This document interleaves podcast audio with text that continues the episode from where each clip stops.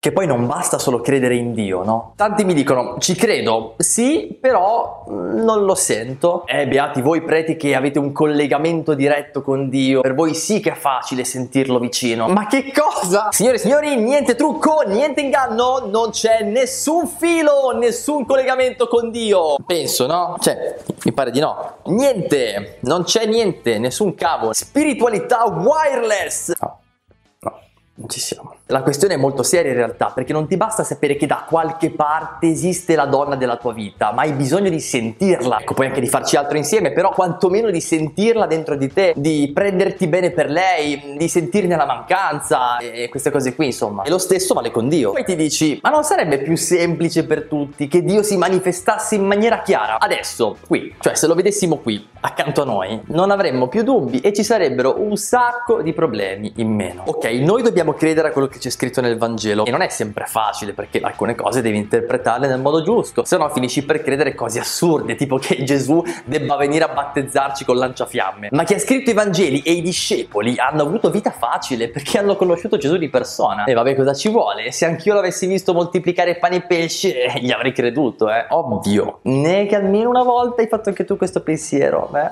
Mm, mm, mm, beccato. No, in realtà non è vero che se Dio apparisse accanto a te, tu riusciresti potreste credergli più facilmente. A parte che ci sarebbero dei problemi con la tua libertà che verrebbe un tantino scavalcata. Ma i discepoli di Gesù, nonostante ce l'avessero lì davanti a loro, hanno fatto una fatica boia a convincersi che era lui figlio di Dio. Anzi, hanno fatto più fatica di noi. Uno che era uomo come loro, che mangiava con loro, chiacchierava con loro, non è che era proprio immediato credere che fosse anche Dio. Certo, ogni tanto faceva qualche prodigio, però era più evidente la sua umanità che non la sua divinità. E infatti, quando lo mettono in croce, scappano tutti.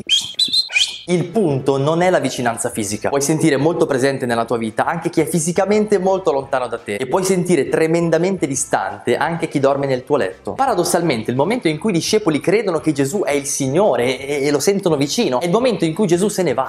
Colpo di scena. L'ascensione racconta di quando Gesù se ne va dalla terra per andare in cielo, che vuol dire che non è più presente col corpo, ma con lo spirito, non più accanto agli uomini, ma dentro di loro. E non solo per quelli che l'hanno incontrato di persona, ma per tutti e per sempre sempre. Insomma, Dio è presente nella realtà, in modo tale che tutti noi possiamo farne esperienza interiormente, in qualsiasi luogo e in qualsiasi tempo viviamo. E la prova di questo è che Dio continua a vivere nella vita di chi crede in Lui, che a quel punto inizia a vivere da Dio e ad affrontare con lo Spirito di Dio le cose della sua vita. Cioè, quando Gesù se ne va, i discepoli spaccano il mondo e in 448 nasce la Chiesa. Finché era fisicamente presente aveva cambiato la vita a 12 ehm, persone o poco più, ma dopo l'ascensione il suo messaggio arriva dappertutto, fino ad oggi. Diciamo così, Gesù si è tirato indietro per far emergere noi e mm, come un buon padre non è quello che risolve i problemi del figlio al posto suo, ma anzi gli insegna a cavarsela con le sue forze. Gesù non è quello che interviene nella storia lui da solo, ma anzi lo fa sempre con noi perché ormai è dentro di noi. Forse per sentire la presenza di Dio, al di là di quanto puoi credere o non credere in lui, ti basta stare accanto alle persone che Dio lo hanno dentro. Se c'è del vero in quello che vivono e tu non sei del tutto cieco, allora potresti sentirlo vero anche per te.